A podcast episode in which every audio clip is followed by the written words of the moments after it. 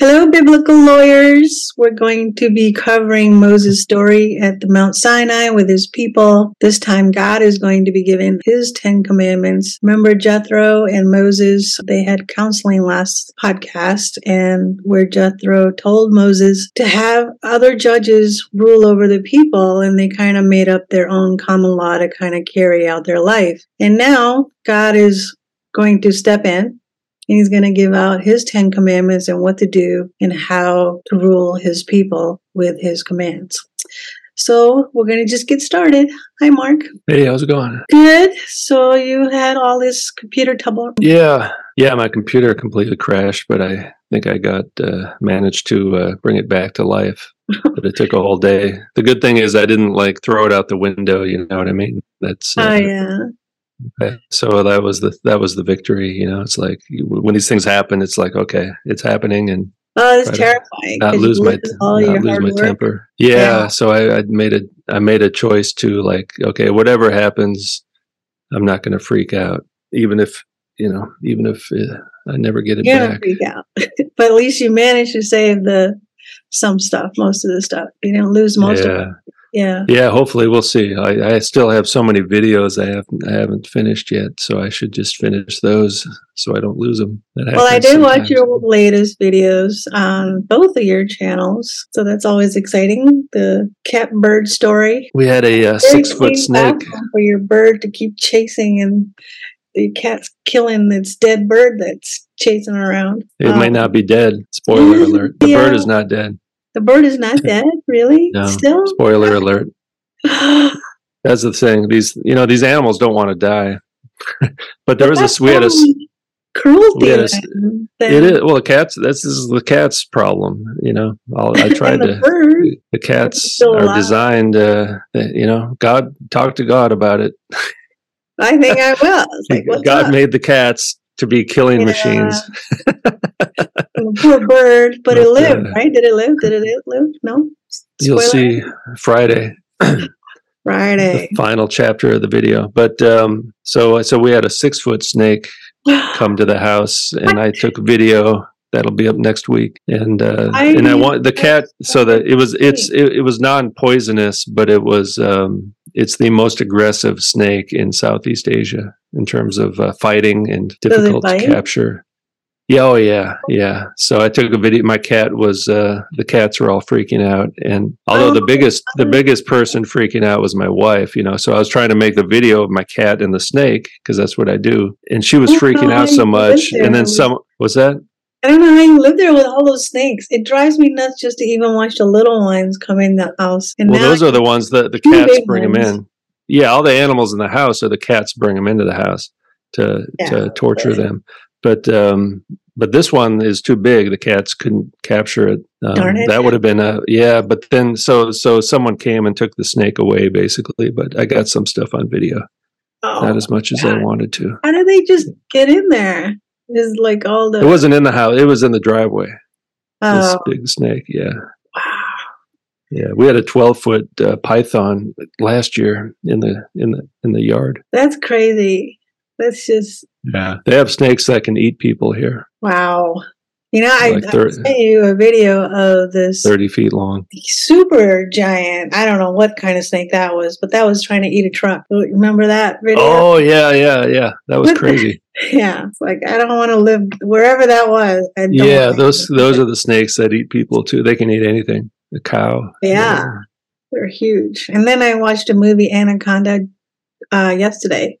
I don't know what's going on, but all these super giant snakes. Anyway, so I was thinking about the question that we kind of had in our last podcast with Jethro counseling Moses, whether that was disobeying God or not. Yeah. So there are a ton of verses, especially in Proverbs that say counseling is a good thing. So I think it was a good thing. So I wanted to share that actually first. Let me start again. Yeah, like seek wise counsel, that kind of stuff. Yeah. Yeah, it's pretty interesting, this Jethro character. He just kind of shows up and then he kind of vanishes again, goes back home. I kind of wish he would have stayed. Yeah, I would have liked to know the ending. He brought Moses' wife and children back.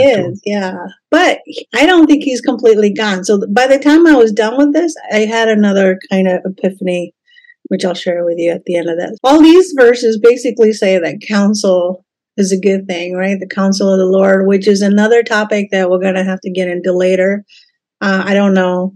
I was trying to figure out who the counsel of the Lord is, much like angel of the Lord. I don't think it's a person. It sounds like just the wisdom or the words, laws. I was trying to figure out if it was referencing the Holy Spirit or Jesus or anything like that. I haven't gotten that answer yet. But all these proverbs basically say, You should seek counsel. Like a wise man will hear and increase learning. A man of understanding will hear wise counsel. That's good. Where there's no counsel, the people fall. But in the multitude of a counselor, there is safety. Interesting. Yeah. The way of the fool is right in his own eyes, but he who listens to counsel is wise. Without counsel, the purposes are disappointed, but in multitude of counsel they are established. So I think that's what Moses was doing. He wasn't trying to do it on his own. He had listened to his father-in-law, to be an elder, basically. An elder, exactly. Yeah, they have church elders these days. So hear counsel, receive instruction that you may be wise in your latter days. That's essentially what was happening to Moses. Yeah. Anointment of perfume and rejoice in the heart. So does the sweetness of man's friend by hearty counsel. Yep. What we already talked about in Exodus 18:12. This is Jethro, Moses' father-in-law, took a burnt offering and sacrifices for God. All of the elders of Israel came to eat bread with Moses' father-in-law before God. So they considered him a wise man, an elder among all the other elders. So here's my thought. So the 24 elders, nobody knows who they are up in heaven, right? But it kind of... Where'd you get this 24 elders? Is that from... Revelation. Revelation or the prophecy. I think, Ezekiel maybe also has something like that. Yeah. Well, the purpose of elders was exactly this topic that we're talking about, which is counsel, their counselor. So I started thinking that some of the key people already that acted as wise men or somebody with knowledge and leading their flock were all these people that I think are probably going to be, some may not be in there, but because I'm going to keep counting them and see by the time Revelation comes if they're going to be 24 or not. That's a good idea. Yeah. Yeah. You could probably identify 24, hopefully. Yeah. If it becomes 1-for-1 match, then great. I think we would have some sort of revelation about that. What about Adam? I didn't include Adam because he didn't really do much. He was supposed to. Yeah. What about Enoch? He could be in there. I don't know where he came in though in the storyline. Well, that was early in the first. Like that was like Genesis 5 or 6 or something like that. 7. I do know that Enoch was God's friend, but then Noah was really the first person to start establishing authority over something. And God came and kind of talked to these guys as well, right? He came and revealed himself to these guys and made a covenant with Noah, Abraham, Moses. The high priest counseled Abraham or blessed him or did something. Yeah. Yeah. So I probably put interesting. Well, yeah, that's and then probably some of the prophets like Elijah, Elisha, these kind of guys. Yeah, you'll come across David, King David, maybe. So I think by the end of all of this list, if it's more than 24, then obviously some of these have to come out. But if they're human, are they? Well, that's a different topic. Yeah, but if they're human. You think these elders are human or angelic? They're not angelic. That's I think they do because God is establishing a story and like a tapestry of all these different things that he's bringing in with these books and the purpose of each prophet and elder. So by the time in heaven, when you have established, the church, the bride, Jesus ruling on the throne, the 24 elders, and we know that Jesus was starting from beginning to end, including at Mount Sinai. We know that's Jesus because he's already established himself as Yahweh. He's counseling Moses, and Moses then counseling everybody else to lead his people. So I have to think that it has to be Moses and like him all the way up, sitting on the throne with God himself, as they were already kind of communicating on earth with all these people anyway. Makes sense, yeah. It's always your turn. Yeah. All right, I'll try. I didn't sleep much. All right, so Exodus 19, we're finally at Mount Sinai. Now, I believe this is, here it says right here, in the third month after the children of Israel had gone forth out of the land of Egypt, on the same day they came into the wilderness of Sinai. When they set out from Rephidim, they came to the wilderness of Sinai and camped in the wilderness. Israel camped there before the mount. So it's 3 months after they left Egypt. And they're going to be here for about 10 months or so, by the way. And I think, they're going to be here quite a while. Moses went up to God, and the Lord called him from the mountain, saying, "Thus you shall say to the house of Jacob and tell the children of Israel, you have seen what I did to the Egyptians and how I lifted you up on eagle's wings and brought you to myself." Now remember in Revelation, there's something about eagle's wings as well, Revelation 12. "Now therefore, if you will faithfully obey my voice and keep my covenant, then you shall be my special possession out of all the nations, for all the earth is mine." That's a key verse right there, right? That's kind of the whole point right there. Yeah, tell Noah Harari, "For all the earth is mine," so you don't get to say it anymore. Yeah. That all the earth is mine, and that's the real promised land, right? Yeah. And that was the plan the whole time. And also, I like to connect this back to Adam and especially Abraham as well, right? But even the Genesis 3:15, the seed of the woman will crush the head of the serpent. Yep. And then, they have this promised seed, and he's kind of continuing to establish his kingdom. And now God is really kind of allowing people to take part in this reclamation of land that Adam was kind of supposed to do anyway. I find this one interesting. It's in my special possession out of all the nations. What does he mean by special possession out of all? Well, that's the family. Like the nation is chosen, basically? The Israelites. Yeah, well, the covenant, because he's going to be in covenant with these people, but not with everyone else. But these people are supposed to demonstrate the kingdom of God to other people. I always had that question, well, why them? Why not choose anybody else? And then it kind of dawned on me later that really, since the whole nation and whole earth of people are specializing in one thing or another, like China is manufacturing and America is basically managing projects to lead the world, whatever, and Russia in natural gas and oil and all that stuff. So I was thinking about how all these nations specialize. And then I was thinking that maybe God had chosen specific groups of people or to create a nation where they would be, if they had done everything God had told them and commanded them, they would have revealed God to the whole planet as their specialty. The spirit of God, the knowledge of God would have been, they would have been the priests of the earth, basically. That's what it says. That's exactly what the plan was. But that never happened. It goes back to the promises of Abraham. He's not doing it because these people are so good. No. And they're a bunch of misfits, really. But, they're no better than anyone else, actually, these people. God gave a promise to Abraham.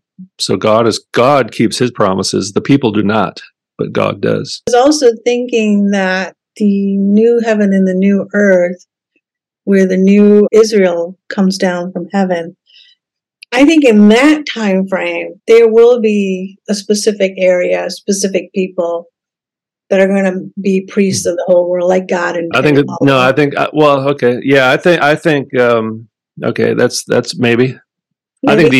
world, at that point, the entire world will be the Holy Land. There'll be no part of the earth that is not holy. And all people will be, people will be in covenant with God. There will be no unbelievers or no more deception, no more evil, no more wicked people. No.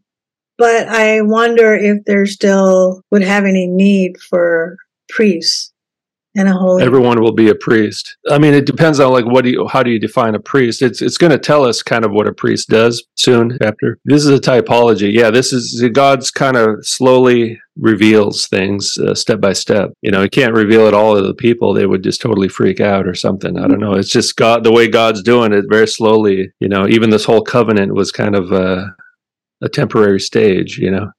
Yeah. But it is a different. See, now it is a nation. It's not just It's not just Abraham or a small group of people, the 12 brothers. You know, now it's like thousands of people, almost between 20 and 30,000 people. Hard to imagine that many. What it says, and I was also thinking that by having less, that would minimize God's power and what He's actually doing. No, that's because you're starting at this high level. No. That I'm thinking that it was, you know, whatever number is correct, then that's what it is. But if it's 20 or 30,000, then that's where you should have started originally. And so it's still a lot of people. That's a whole stadium full of people. Yeah, well, there's a huge difference between 20, 30,000 versus 600,000, because the complexity of what God would have had to do to rule over His people, give them these set of laws, and help them manage in the desert for 40 years. And then have all these numerous descendants that He's going to have from them afterwards. But it doesn't, I mean, the whole thing doesn't have to be this miraculous thing, you know, like, I mean, the manna from heaven is miraculous. There's enough miracles already, so.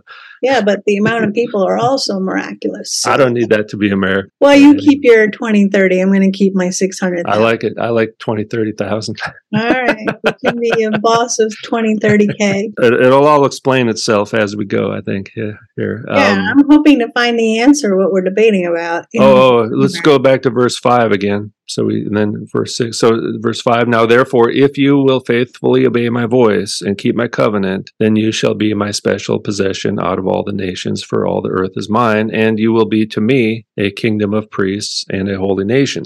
These are the words which you shall speak to the children of Israel. So it makes, you know, Yahweh is much different than these other gods or the other people's concept of God, right? Their polytheistic world. He's not just one. He's not just a mountain god of a certain tribe. He is the God of the whole world, and He chose a small group of people. Because a lot of people will say, "Oh, Yahweh is just the Israelites' local god who lived on the mountain."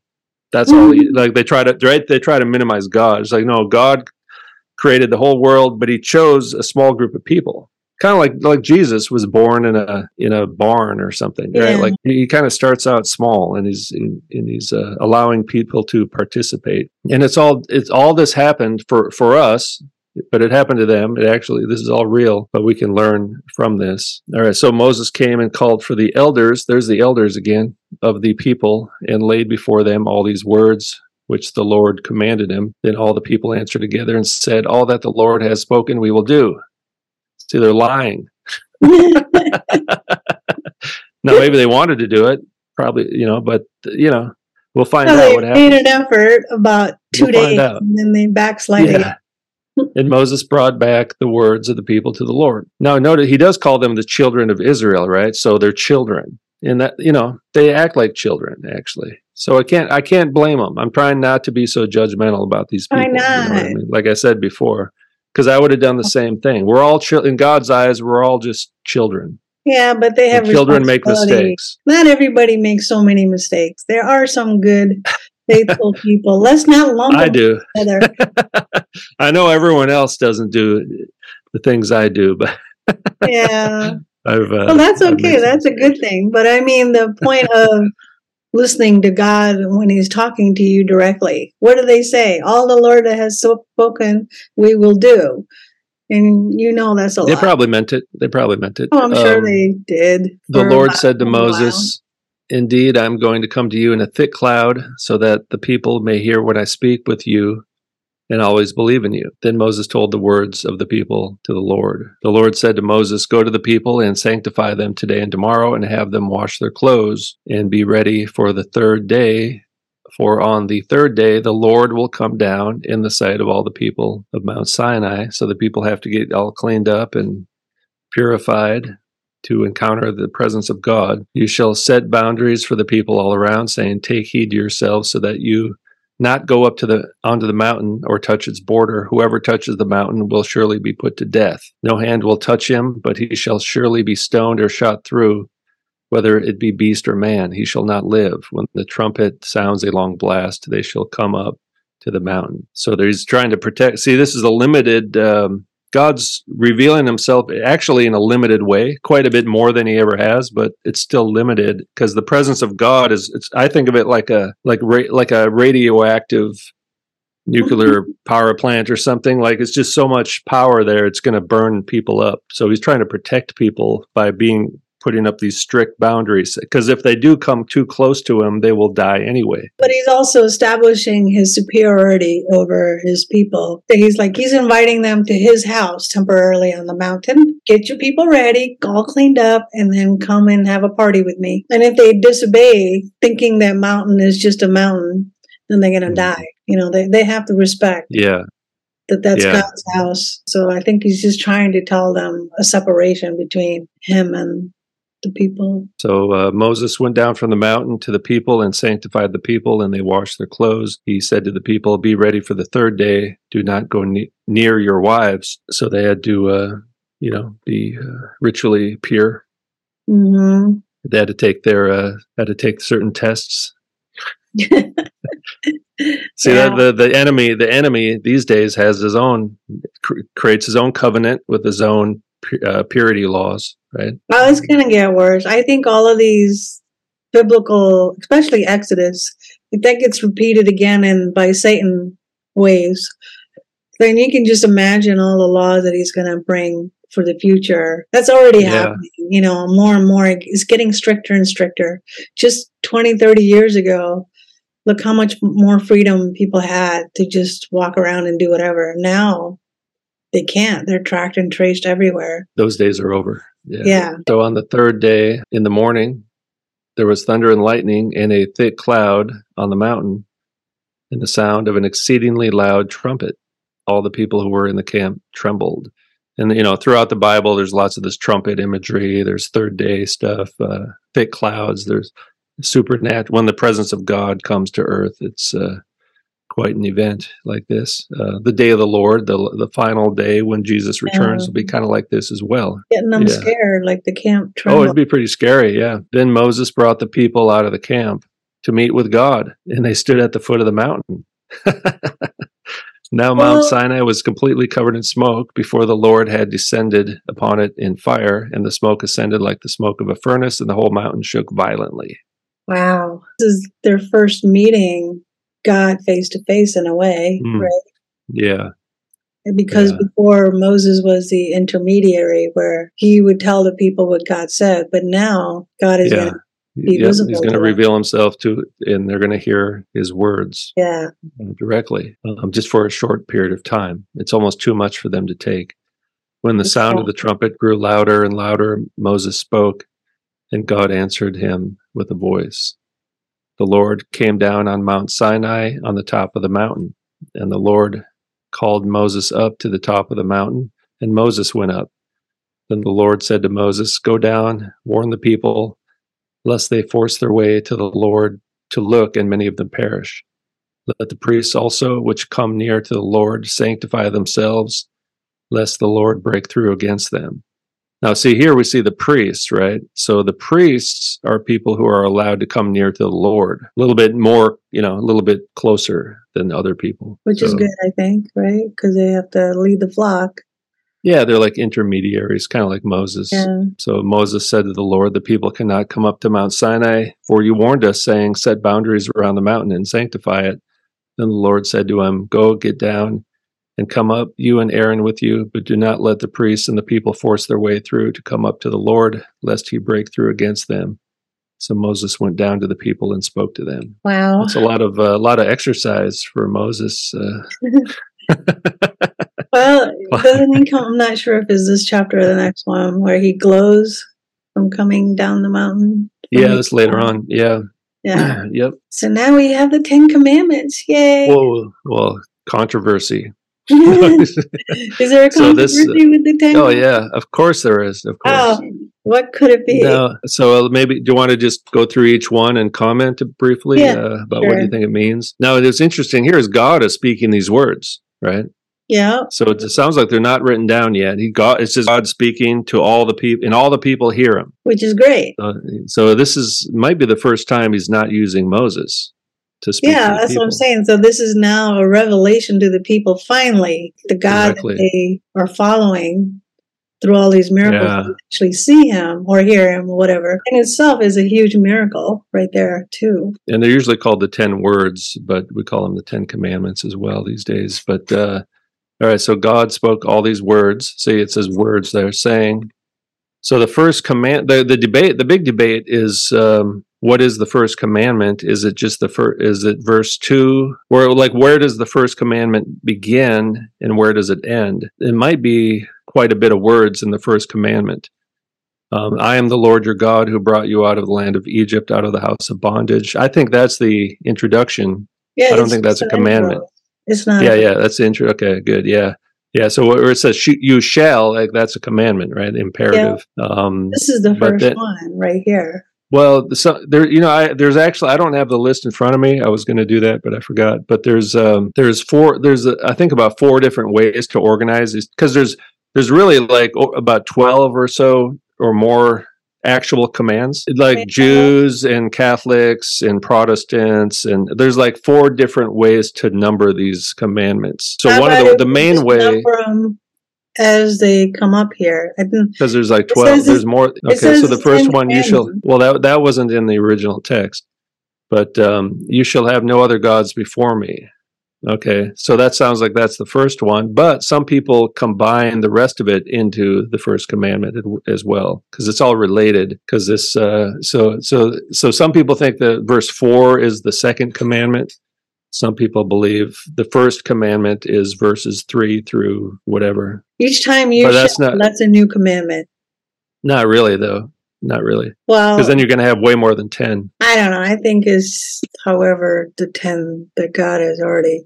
Because I think in later on, I'm not sure it's in Exodus or the next few books, it repeats these 10 commandments. It does in Deuteronomy, but there's more than 10. But some of them are related. You shall have no other gods before me. So that's kind of saying there are other gods, right? Or at least people believe there's other gods. The false gods. No other Elohim. Yeah. You shall have no other, is that Elohim? Yes. Yeah, that's Elohim, which are the divine being, the angels, that kind of stuff. So. Well, we've already established that, in Egypt there were multiple god worship, little gods. And everywhere. He wanted to separate his people among all of the neighboring tribes because they were worshiping other gods. So then that's why I think verses 4 to 6 are actually explanation of verse 3. And that's where I stand now. I used, year ago, I would have said something different. You shall not make for yourself any graven idol, or any likeness of anything that is in heaven above, or that is in the earth beneath, or that is in the water below the earth, talking about making idols to worship, right? So it's kind of related to the verse 3. And it's not just talking about art. With this verse sometime. Now, I know it's related to graven images and stuff, but if you read it, it says, do not make yourself any graven idol or any likeness of anything that is in the heavens. So no images of all the stuff that we do today. I think verse 5 explains why not. You shall not bow down to them or serve them, for I, the Lord your God, am a jealous God, visiting the iniquity of the fathers on the children to the third and fourth generation of them who hate me, and showing loving kindness to thousands of them who love me and keep my commandments. But I think that's so act of worship, maybe. It's don't make images that you're going to worship as a god for idolatry, because in the tabernacle they actually put images of heavenly things in the tabernacle, and that's kind of exception. Churches. Yeah, so I don't think it's all. I don't think it's banning any image just for this, that's for the sake of an image. images of other gods, because that was the world back then. You know, just like the world I live in here now. There's statues of all these gods everywhere you go. Statues of angels, statues of animals that represent gods, elephants with 6 heads, whatever, and 8 arms. And it's like, don't make those things and offer food to them. And, you know, they had to feed the demon, right, to get for good luck. Well, India is one of those countries that totally violated this commandment with all their... Well, they're not in covenant with God. That's what everyone in the world did back then. So they're just telling them, don't be like these other pagan nations. These are abominations, actually. These statues, they're abominations. Like they're whoring after other gods who are not really gods, right? They're created beings. If there is an actual thing, an actual spiritual being behind it that it represents, then they're not gods. Yahweh just proved the gods of the Egyptians are worthless, completely useless. Because God is all-powerful. He's not going to allow other human beings to degrade who God is, because that's kind of what's happening, right? God is all-powerful, all-knowing, supreme being that created everything, and yet people create whatever images that they can come up with. More often, they pick, like, rocks and animals. So they're degrading not even, like, God at a level of, like, a human look, but they're even, when they make all these false gods into crazy idols with multiple mixture of human heads and animal bodies and stuff like that. That's really degrading God to the lowest of his denomination of, the food chain. Like they're not even willing to worship God at the level of a divine being, even if it's like the highest they can think of is a human being and nothing above that. Most of these false idols don't even get up to that level. They're worshiping even lower than that. Which is and there's no they like these false gods because you don't really have to change your behavior. You can sin as much as you want, and that's all. It's like they want to control their god that they created. That god lets them do whatever they want. It's all about them. This god's going to give me this if I do this for him. It's So that's part of the fallen human nature is kind of trapped in idolatry. So he's trying to rescue these Israelites from idolatry, which will just lead to eternal punishment, everlasting punishment, right? So he's rescuing them they had a physical rescue out of Egypt, right? Now it's a kind of a spiritual rescue out of idolatry. That's a good point, because idolatry in itself also leads to bondage. Even if God has to intervene to save those people just by worshiping their false idols or gods, whatever they pick, they essentially put themselves in bondage to worship that, because it's never free. It's not like we know that, there's a demon connection behind them. It's always going to require them to do certain things to get the next best desire that they want. But that's why these people, like the elite and the celebrities, the famous people, they do sell their souls, right? So that they get a lot of power and influence, and the demons use them for their agenda.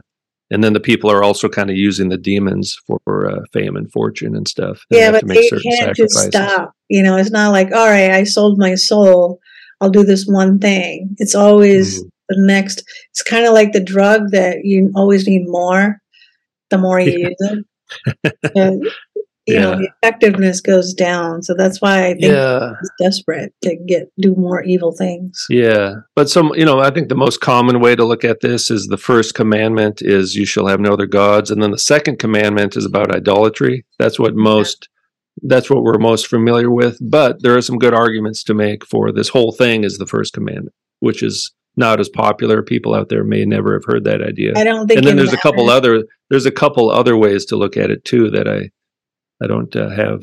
Does it matter if they're combined or not combined? I don't think because the commandment is pretty straightforward. Yeah, either way, it's all there. Yeah, the content is the same. All right. So the next one is number 7.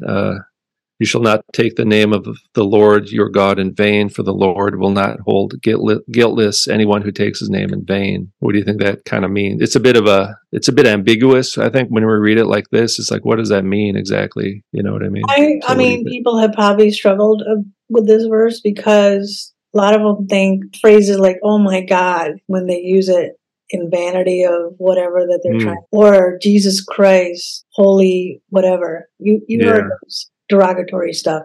It's very common. Yeah. It's like, it's in the language of the culture. Like, yeah. We don't even know. You see it in movies and stuff, you know, every movie is damning God, you know, every single movie. That's part of it. I think that's part of it. And I think there's more to it than that too. There's other ways to apply it. Oh, I'm sure that, but I think it has to be, again, the level of respect that we don't give God, and we treat God as if we're equal to him or lesser. It's trying to make a point. So like, you know, when he says invited all the people to his holy mountain to visit them, you know, to sanctify themselves before they even come, they couldn't just act like in casual whatever they were doing, even had just, you know, if they had sex with his wife or whatever, come to meet God. And then they couldn't do that. If God had all these, like a separation, he's telling them that I am holy, you're going to respect my holiness when you come into my house. Then if people don't respect that in their words, then basically they're demeaning God right there. Yeah. And also they're kind of, they're bearing the name. So they're bearing the name of God. They are like God's people. They're like holding the Yahweh flag, you know, they're part of Team Yahweh. And so they have to represent God to the rest of the world accurately as well. That might be part of it as well. For the Israelites who do believe in God and they're trying to be God's people, it's like they have to represent God accurately and fairly. Well, people have to have more reverence for their God than they do. Also, people will like do things in the name of God that are not actually godly. You know, we're going to use the name and reputation of God to do our own agenda. That puts God's character in jeopardy. Character, yeah. The name is associated with character. Yeah, what he stands for. And who he is. So it all kind of applies to this, I think. I think there's a lot. In a way, I think we can apply like trademark rules or, copyright or whatever, where you cannot disparage a business, cannot take somebody else's mark or whatever they're making and disparage the business. I mean, like you pretend to represent a company that, but you really don't, or something like that. Or take their mark and like trademark. Okay. Yeah. Or like, let's say Coca-Cola, the sign, the symbol that they've been using. Oh yeah.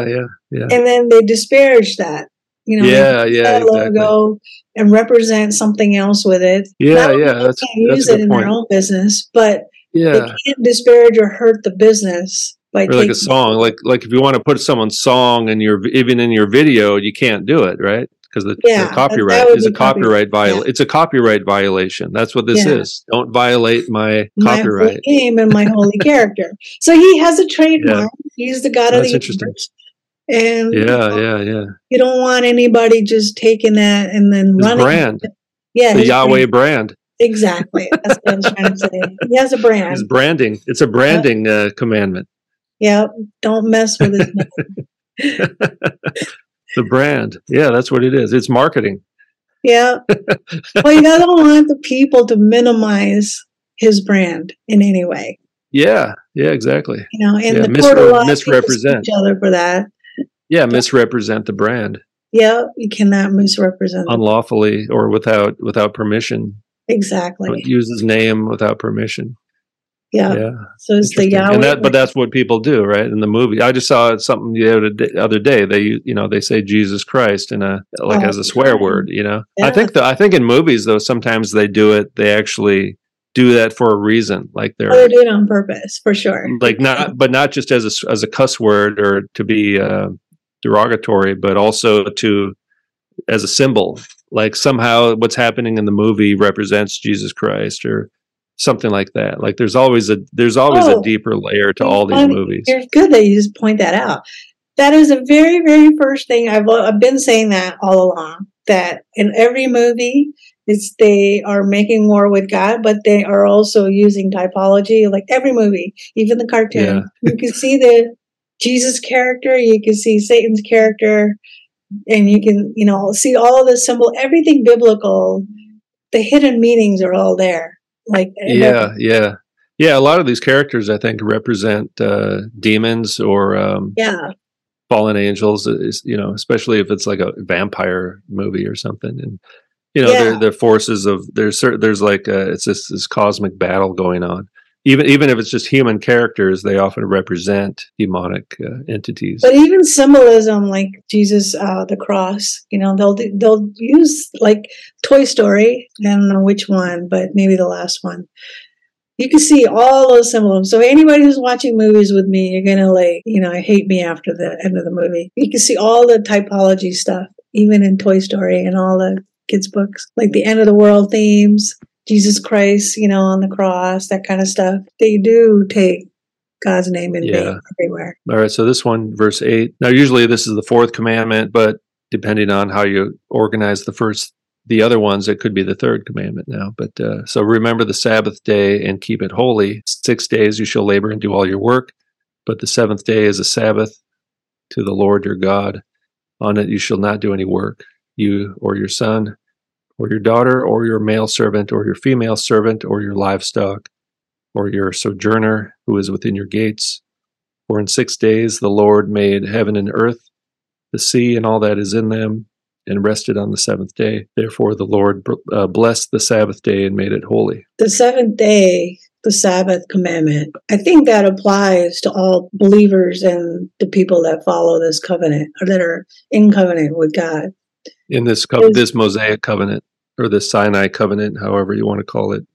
I would agree with that, yeah. Because it's not about here, it's not so much about the people, it's that he made it holy and he's connecting it to the seventh day where he rested when he created everything. It's really God's day, he made it holy. So if it's holy, then I think people, all believers should honor that, don't you? Well, we kind of do. It is in Hebrews, I think it's Hebrews 8, but...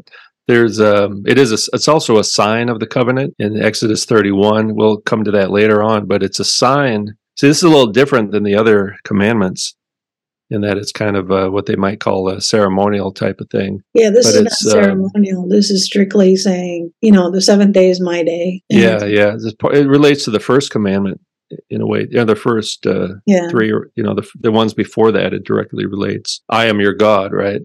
You shall have no other gods before me. And then every week they're reminded. It's all connected to God himself up to this. These point. First four, you just want to use the traditional numbering. That's like Jesus said later on. They asked him, right? What are the most important commandments?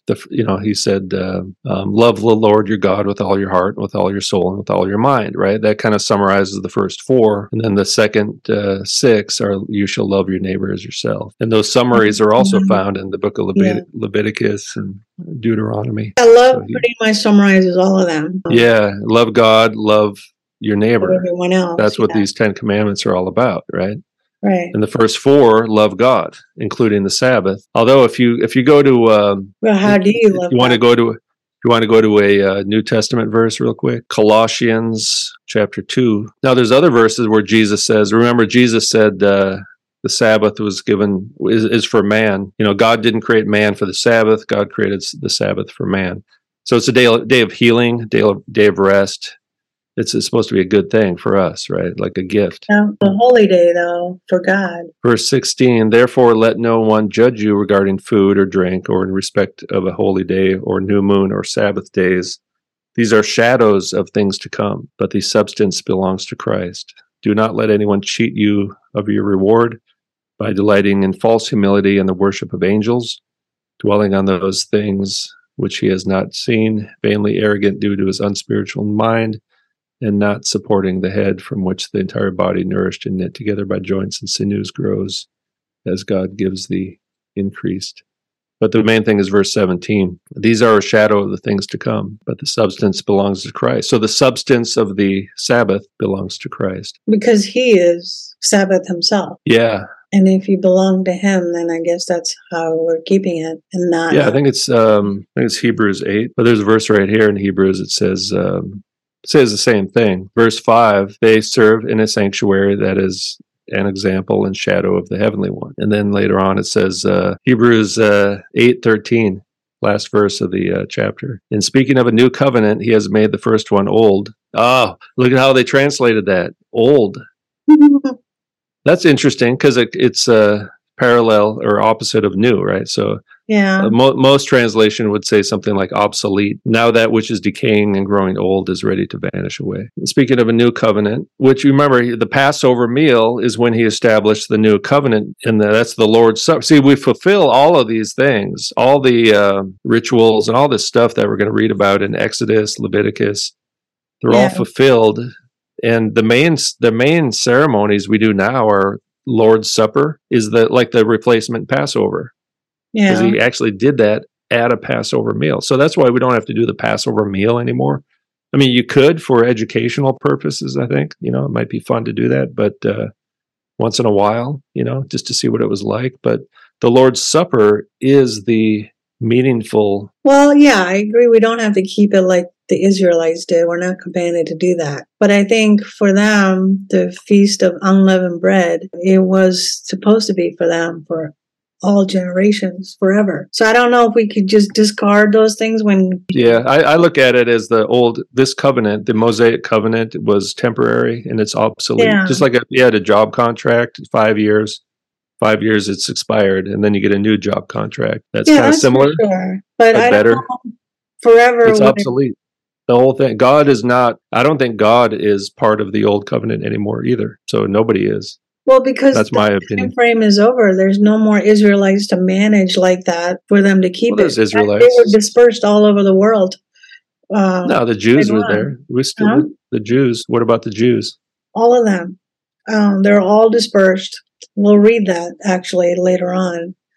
Well, the northern 10 tribes, and then the southern 2 tribes. Judah and all that. They weren't given the land yet. I don't think, I mean, the people that are there now, I don't even believe that it's the real ones. It's just that country was artificially established.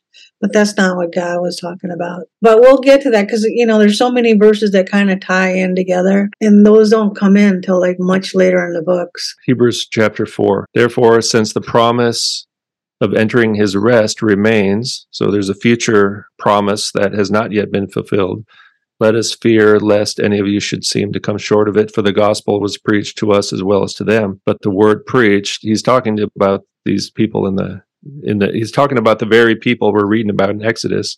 That's them. But the word preached did not benefit them. Yeah. Because it was not mixed with faith in those who heard it. For we who have believed have entered his rest, as he has said, as I have sworn in my wrath, they shall not enter my rest. Like, that's when he gets angry at the Israelites, punishes them. However, his works have been finished since the creation of the world, for he spoke somewhere about the seventh day like this, and God rested on the seventh day from all his works.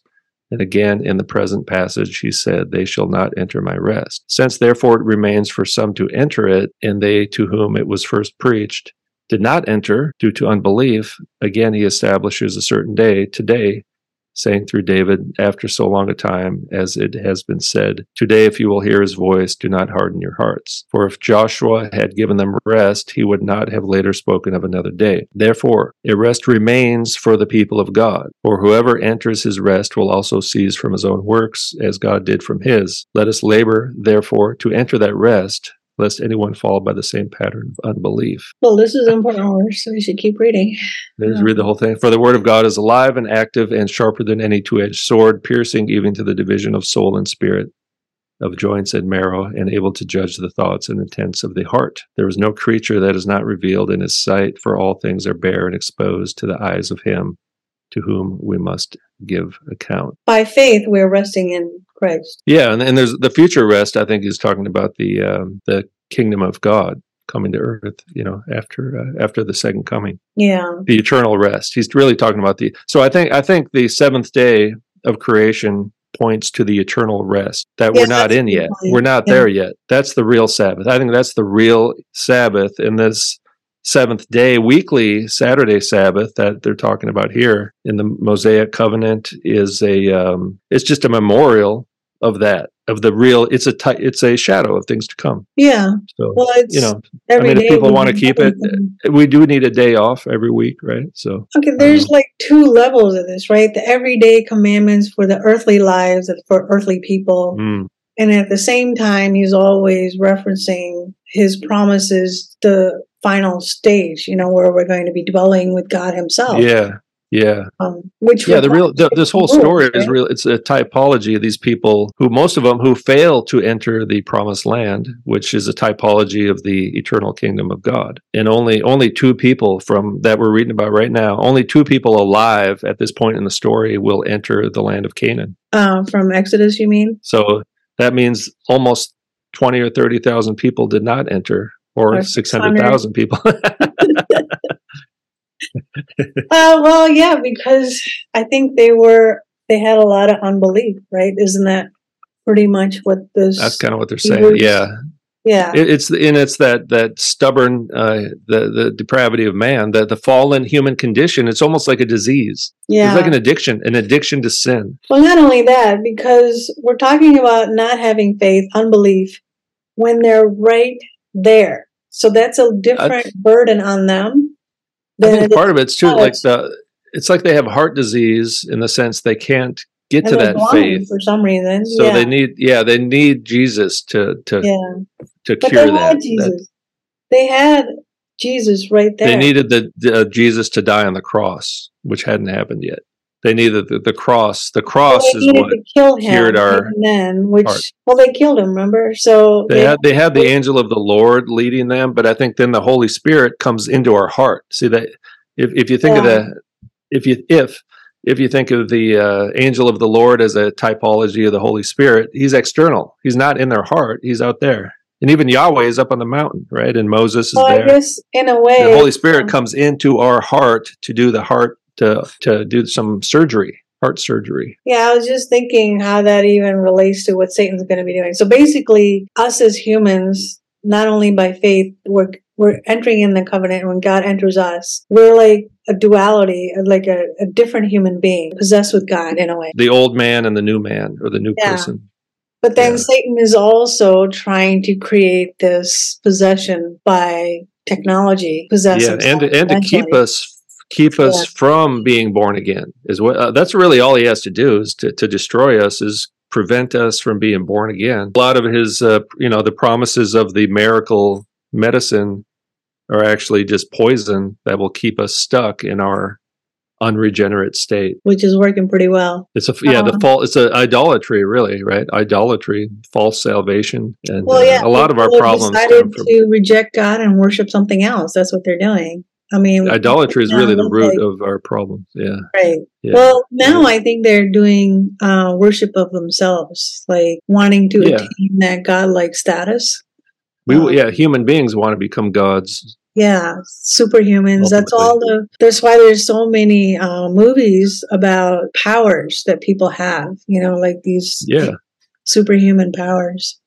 There's a new show out now called Generation V, where the parents inject their children with compound V, and they become superheroes. They and there's one of them changes sex, actually. There's actually quite a few shows where they were doing like drugs to enhance themselves into these superheroes. That's pharmakia, right? That's what pharmakia and magic has always been about, is about And they might be able to achieve that, I think. I think all these movies kind of point to a time where Satan's going to be able to give the people what they want. It's here already. Yeah, but even more supernatural than what we see it today. Yeah, all right. So verse 12. All right. Honor your father and your mother, that your days may be long in the land which the Lord your God has given you. They won't even get into the land for 40 years, and only two of them actually enter the land. There's a kingdom. He's making a kingdom of people, and for a kingdom you need people and you need land. That's what we talk. The land idea is pretty important. They're not there yet. Yeah. Think of all the towers that people live in now. They don't have any access to live like human beings with land. Grow their own stuff. Like we're disconnected from all of that. So I think for us, I think believers, that's why God said he's going to build a place for us, which probably includes land of our own, right? And like Adam and Eve. I mean, Adam and Eve are really a typology of what people are supposed to do, right? They're gardeners or caretakers of the earth, and they were supposed to kind of expand this holy kingdom of Eden to the rest of the world. but they failed. As they grew, I've heard people say, well, you know, we're going to be living in some mansions within mansions of God, whatever it is building for us. But I think the idea of land is pretty important too. It's not, he's not going to, if you knock down towers on earth, he's not going to build a huge tower where he's going to consolidate all these people. Yeah, I would say that's an overly literal interpretation of prophetic literature, prophecy. Yeah, well, you know, I don't know. Prophecy is not always that literal. Yeah. It's like a dream. Well, some things are, some things aren't. But he's literally going to build a mansion, and we're all going to be living in this big mansion. Like, that's a little No. I don't even know. I don't think it actually says that. I think he's saying that, my father has many mansions. Many rooms. There are many rooms in the mansion, something like that. Okay, but we're not going to be living in a cube with rooms that... You ever see the movie Cube? I don't know. Oh, you should watch that someday. So. It's just... It's like a Rubik. It's claustrophobic. Yeah. Right. So what does this mean? Honor your father and mother. Honor your father. What if your father and mother are like complete basket cases? Well, this passage is contemplated for a very long time. How far do you go? Because so many kids have been abused by their parents. Many of them are killed. Right? We know that. Yeah. There's some really bad parents out there. Yeah. Super bad. They're not even half bad. They're like really bad. So how can you honor abusers like that? I come to a point where I think what God was trying to say is, as godly homes and a godly father and mother, even if they're not perfect, they are raising you. You have, like, that's the authority that the parents have over their child. You have to honor them no matter what. But I think there's never been a caveat, and there's never been an exception in the Bible that I can find. What happens if you have bad parents?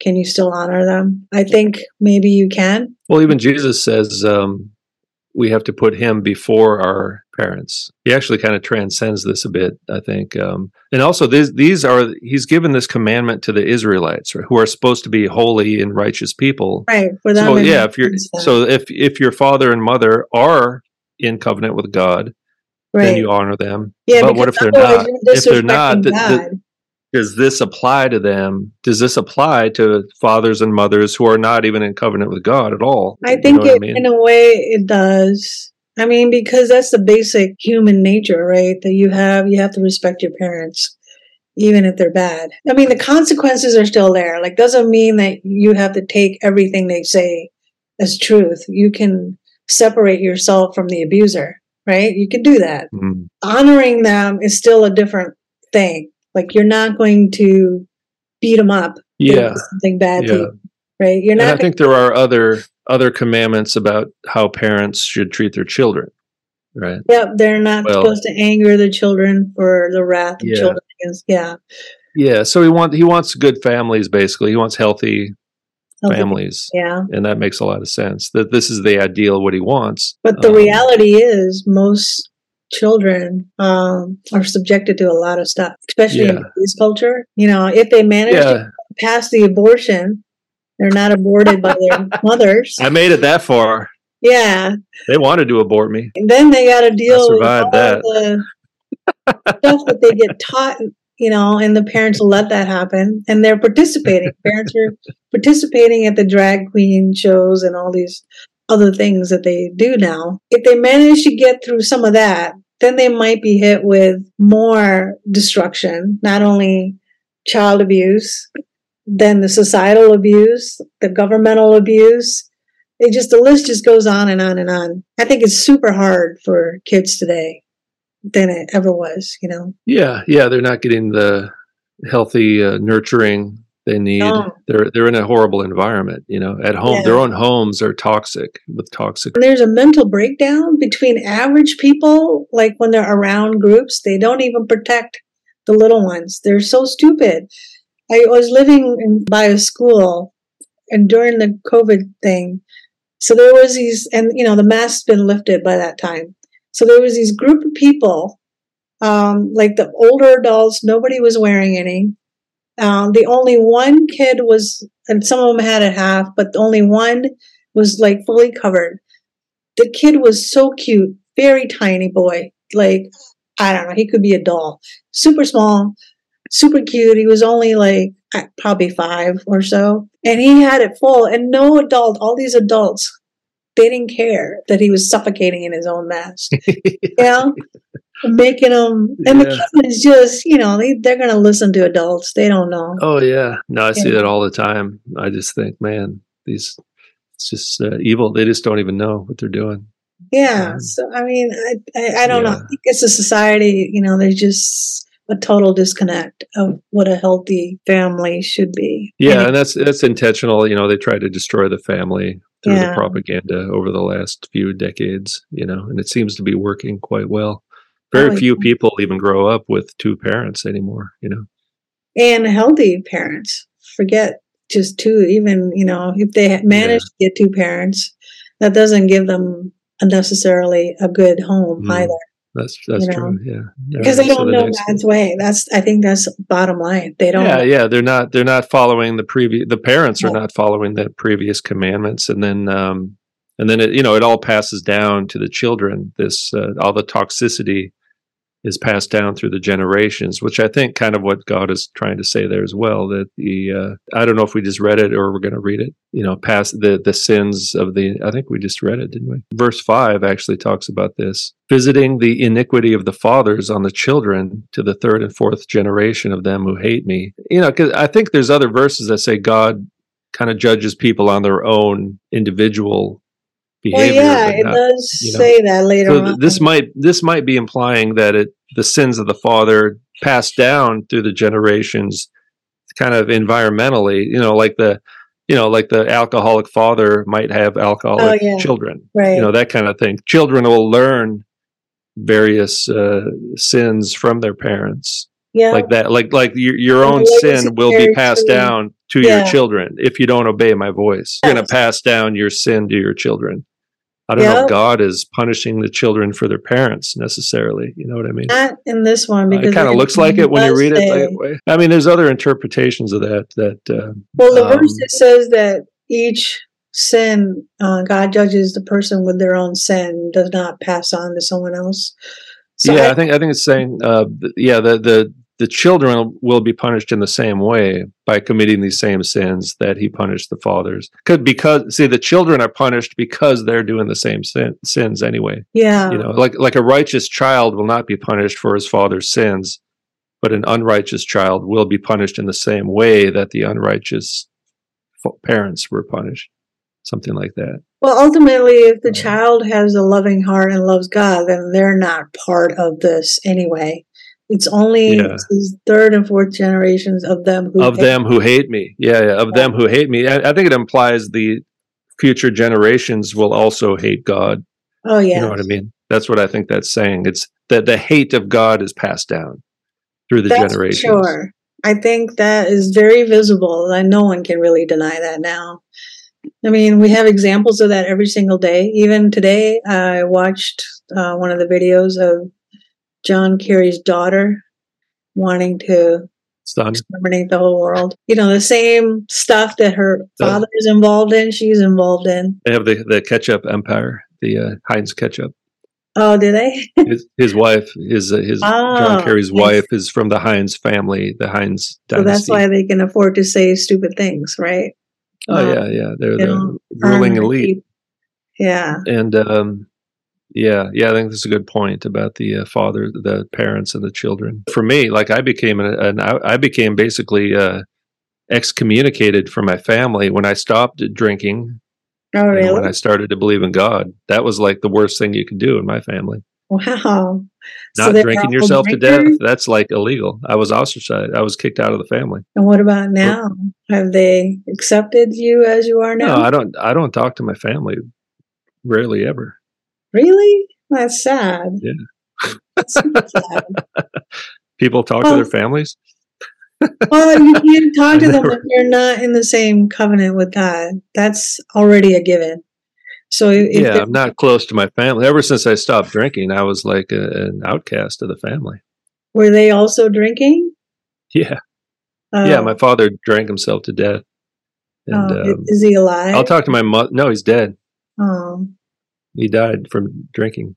And I talked to my mother maybe once a month but it's difficult. Well, that's sad. I think, you know, it's a bum deal that you get when you don't have good parents. So then you kind of, how do you honor them? You know, when they're never honored you. Well, you do forgive them. You have to. Yeah, we do it to a certain extent. We have to overcome our childhood issues. You know what I mean? Trauma, because otherwise we perpetuate that on others ourselves. But the thing is, it never stopped at childhood. It continues to this day because that relationship. You know, if you have a healthy home with healthy parents, they would. You know, assuming that you had your own family and your own kids, then the interaction with them as grandparents, the things that they're always involved in one way or another. Blessings that you never get. Blessings for your, you know, so all these things are kind of interrelated, generation carrying it on. And if you're never part of that and you get off, you never get to experience those things ever. So you're just kind of out there on your own, you know, you never have that connection. So I guess we should be thankful that we have our God as our leader, because the parents certainly. Yeah. Well, there's a lot of people like this though in the world, you know? Yeah. The good thing God is there for us. Even if our parents, in fact, we call him Father, right? Father. Yeah. We're his children. He's our father. Yeah. He's the real father. So, because he's the one who has to raise you. I think when the parents fail, I think most people can probably recognize that it was God who was helping them out when the parents weren't doing their job. Anyway. All right. So next one, 13. You shall not murder. What about when you go to war and you have to murder people? Does that apply? Well. I think there must be a difference because God also has ordained wars, right? So he can't be going against his own commandment when he's raising people to go kill other people, other tribes that went to war with them or defend themselves. I think murder, does murder mean like on your own volition, for your own individual purposes, you murder somebody. But if you murder in the name of the government, it's okay, or for God, it's okay, but don't murder just because you're angry at somebody, something like that, right? Unsanctioned murder. Criminal law, they have a way to define murder, and it usually involves mental state. So it's not just the act itself, but the mental state. What do you call it? Preconceived? Is it, or what's the word? Mens rea. Premeditated. Premeditated, yeah. You know, like if you have a thought that you actually wanted to murder somebody, even in a heat of passion, because that's not premeditated. Like but that I think usually gets a lesser sentence if it's like self-defense or it's just happening. Out of that. Okay. Generally, I think God doesn't want people to murder anybody. Well, God kills lots of people after this. But I think that's the point, though. It's like if the government, you know, if the government says you're supposed to go kill people, then it's okay. But then when you come home from the war and then you start killing people on your own, it's not okay. It could be a little confusing, especially a soldier who has to kill on the job. I think their mind gets screwed up. Many of them, that PTSD syndrome, right? Definitely. Oh yeah, my uncle had that. He was in Vietnam. And he actually died of cancer from the Agent Orange, which is Monsanto, I believe, made that, turned it into Roundup and used it on American soil. And then like he got cancer from that. And then they just kept experimenting on him. Oh, that's the thing. The war, he went to Vietnam so they could experiment on him. He came home. They just kept experimenting on the guy. It's terrible what they do to soldiers even now. You know, they're constantly... Yeah. Oh, you got cancer? Sorry about that. Here's some experimental drugs we'd like to try. Yeah.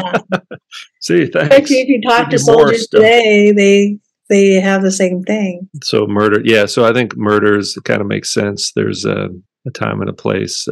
Even though the stuff that God ordains, like protecting yourself or killing an army or something like that, it's not supposed to be a commonplace. It was supposed to be at the last resort where they're wiping out the wicked or something like that. We don't do that now. We're not wiping out. Now we follow the state laws, actually. Yeah. Christians, we're under the authority of Rome. Jesus didn't liberate us from Roman rule, from the government. You know what I mean? But what war can you think of in the last 30 years that's ever been about dealing with the wickedness and conquering over that and using. They're all false wars, aren't they? Yeah. I mean, in the sense that even if there's fighting, I mean, some people question, some people question if there are any wars at all. It might just be all narrative. Others, but certainly there's never been, that I can remember, an actual just reason for these wars. Yeah, it's all been about stealing and killing and embezzling and all this stuff. Yeah. Taking property that doesn't belong to. And God will judge all that. You know, the rulers, the government is supposed to be a just government, but they're not, Yeah. No, they're not now. Yeah. And they will be judged by God for that. But yet we're still supposed to follow the laws most of the time. It's kind of, as long as the government's laws are kind of reasonable, we follow those laws. We're under that government. We don't have a Christian theocracy, The church doesn't have its own government and its own laws and all that stuff. The state does all that. But the people are what is reflecting, although it's a government, it's not Christian or anything like that. What it's really, and 50% of at least United States population works for the government one way or another. 50%, at least that, and then the other half are companies like Walmart and stuff like that. Same as North Korea. Yeah, but you could see that the people themselves are not believers of God, majority of them, because it's their values that are being carried out. All right, you shall not commit adultery. That's a big one. Now, this will come up a lot, actually. Maybe in Leviticus we'll unpack that a bit more, but exactly what that means. Is it talking about the man or the woman? I think I've read some stuff. I didn't read anything this week about this, but... or something I read this week did not get into the topic, but I think that men and women are treated somewhat differently regarding this law. In a way, but I think that what God meant is true to what He said. For both men, it doesn't really explain it here at all, right? Yeah, yeah. But later on, we get all. I mean, you probably know more about that than me, really. But the after these 10 Commandments, it gets into examples of how to apply these things, right? Yeah. And then we get a little bit more detail about the how to actually, like, case law, that kind of stuff. Oh, yeah. Right. Yeah. So, all right. Commit adultery. And again, the family, right? And a marriage is really a covenant also. And it destroys. It's a holy covenant. And it, it does say later on in other verses, destroying the marital bed. It destroys not only the family, but the relationship that God has already ordained as a husband and wife. You cannot mess with that. It causes chaos. And it damages that relationship permanently, right? And everyone else around, the parents, children, especially relatives. In the movies and stuff, they're always encouraging adultery, right? They're always encouraging divorce. And there's been websites now, like Ashley Madison. That's strictly on how adulterers get together and commit it without any repercussions. That's for married people. It's like a Tinder for married people who are looking to stray. Yeah. It's like organized adultery. It's all this short-term pleasure. Yeah. Whereas, God's ways are kind of about delayed gratification, because we're ultimately waiting for this future. But even Jesus said, didn't He say He took it to the next level? It's like not only actual adultery. Don't even think about it. Yeah, just by thinking. That's the thing is because Jesus gets down to the heart, right? So I mean, if you think about it, eventually you're going to do it. That's the problem, right? So not only that, I guess you committed it just because if He's judging you by the heart, and that's what you desire, then you did it. Yeah. I mean, so don't even think about it. Jesus talks, gets into the internal aspect. A lot of this stuff that we're going to read, Leviticus, all this, it's a bit external. Although God wants people's hearts to change with all this stuff, it doesn't really change as we're going to find out. Well, I think now we're so much deep into sin, like the pot is so corrupted, it's only going to take us out when Jesus returns to clean it all up. Individually, we can commit to God and saying, yes, take me as I am, and then work with me to become a better me. Mm. But ultimately, this entire black goo that we're all living with, it's not going to get cleaned up until Jesus returns. Yeah. Yeah, not perfectly. Yeah. Yeah. Yeah. So these final six commandments are kind of the love your neighbor as yourself, right? Treat people fairly and justly and all that stuff. You shall not steal is another one, right? People have the right to own stuff. So this, you shall own nothing and be happy. Yeah, kind of goes against this. They're going to steal everything from us. That's what they want to do. Right? You shall not steal. Let other people have a right to possess things. Yeah, that's a fundamental right. Those are all God-given rights. That's why, people say the Constitution was written by men. Yeah, maybe, but God ordained this nation. It was going to come together. He was going to God-given. Yeah. Yeah. Are these these are the God-given rights? Yep. That the Constitution talks about, you think? The right to property, pursuit of, what is it? Yeah. Fundamental rights are right to pursue property, life, liberty, and the pursuit of happiness. Yeah. Life, liberty, and pursuit of happiness. Yeah, that's it. So those are the kind of going against that now. And that would encompass owning property, which is a big deal because God always talks about giving land, owning land, possessions. He took and gave the Israelites possessions of the Egyptians to take with them. If he didn't care about that, he would not have ordained any of that, right? So he wanted them to have possessions, including gold and whatever they could take with them. And these 10 commandments are kind of like the constitution of Israel, right? The Israelites. Yeah. This is like a constitution. And then you get the case laws for different examples of how to apply it. Yeah. Right? That people like to say, there's 613 laws. Well, really, it's probably more than that, but these are all just the specific examples of these. Told us about, right? Yeah. How to apply love God and love your neighbor. God started out with one ordinance, law, whatever you want to call it, in the Garden of Eden. Don't eat from that tree. That was one. They could do anything else they wanted, but they broke that one. So once that got broken, then Moses had to he had to resolve all those disputes of 600,000 people. So that would have meant a lot of cases, a lot of decisions that were being made. So you can just imagine there were going to be more than 600. But then ultimately, God said, all right, I'm going to come in. I'm going to give you the 10 laws. And out of those, Moses took the 10 laws and started judging according to those 10 and applied those. And that became the 600. Then after the 600, the society kept going, and outside of that, now we have a gazillion and gazillion laws. Nobody knows how many there are, right? Yeah. More than probably the back in universe and back. So that just shows you the level of sins that people have to decide to be able to resolve those disputes. And then Jesus combined it all. He kind of took that big bang and put it back in the little box. He said, love one law only, love thy God as yourself and your neighbor, right? Yeah. So then all that really means if you can't even keep that one law, then of course you're going to have. So I think this entire biblical story is really just showing the multitude of sins that just keep growing and growing and growing, which is causing problems for everybody. Well, it's like we have to lock our house because we know there's people out there who are who's coveting our stuff and they want to steal. That's the whole problem, is that it's in the heart. They have the heart to want to steal stuff. Yeah. So we need to lock the door and have a law about theft. If nobody's stealing anything, if it doesn't even occur to them in their heart, then you don't need all these laws.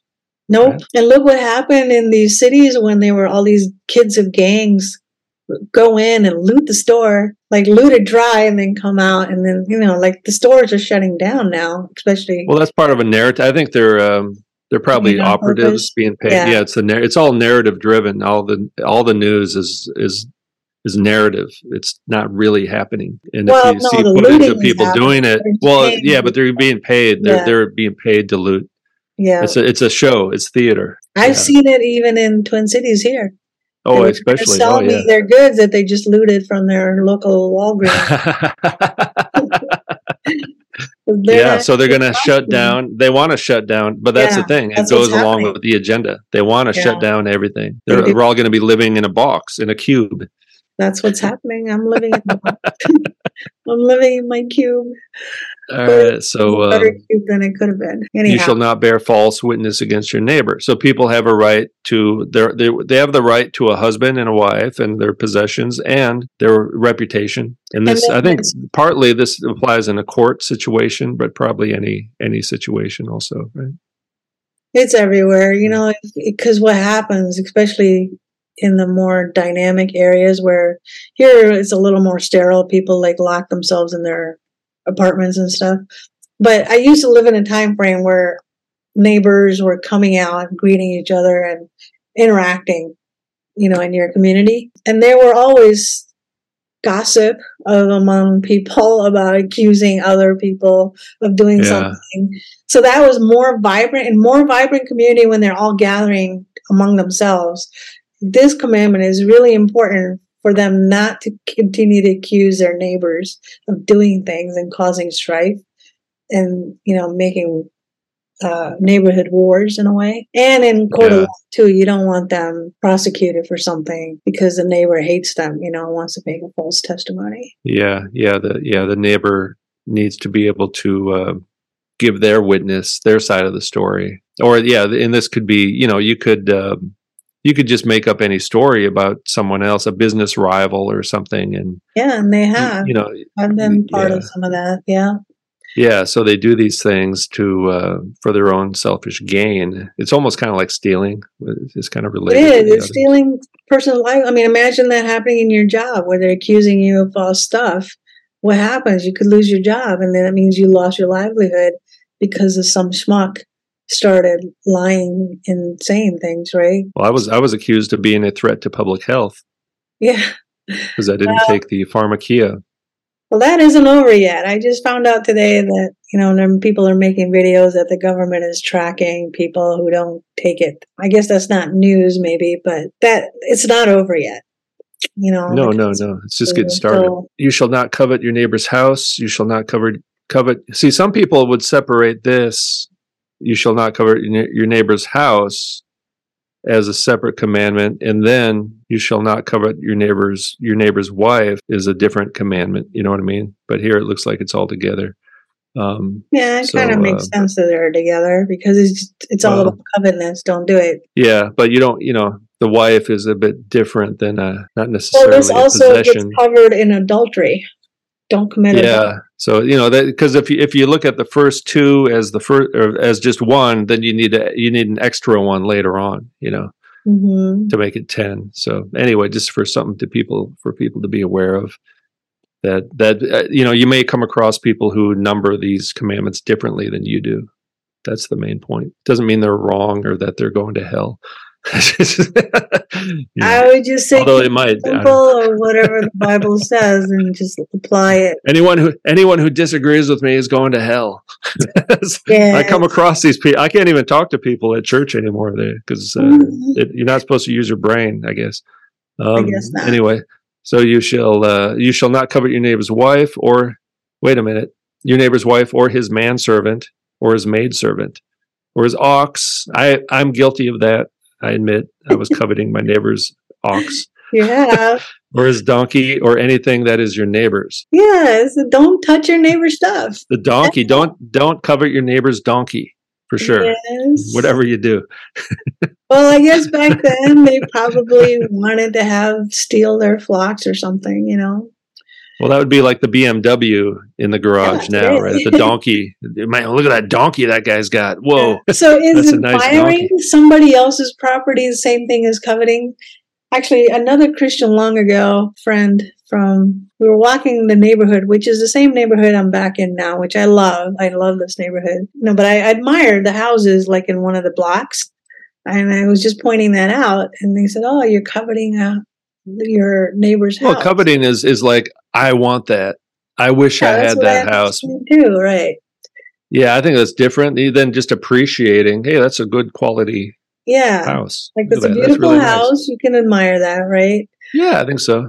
Yeah. I think so. You're just stating a fact, really, or more or less, or an opinion maybe, but it's, you know, it's not coveting is like, I want that. I want it to the point where you're willing to do something about it. Like, and you get jealous, you're upset. You're kind of like angry. Why don't I have that? Yeah, I think that's going a little too far, you know. Yeah.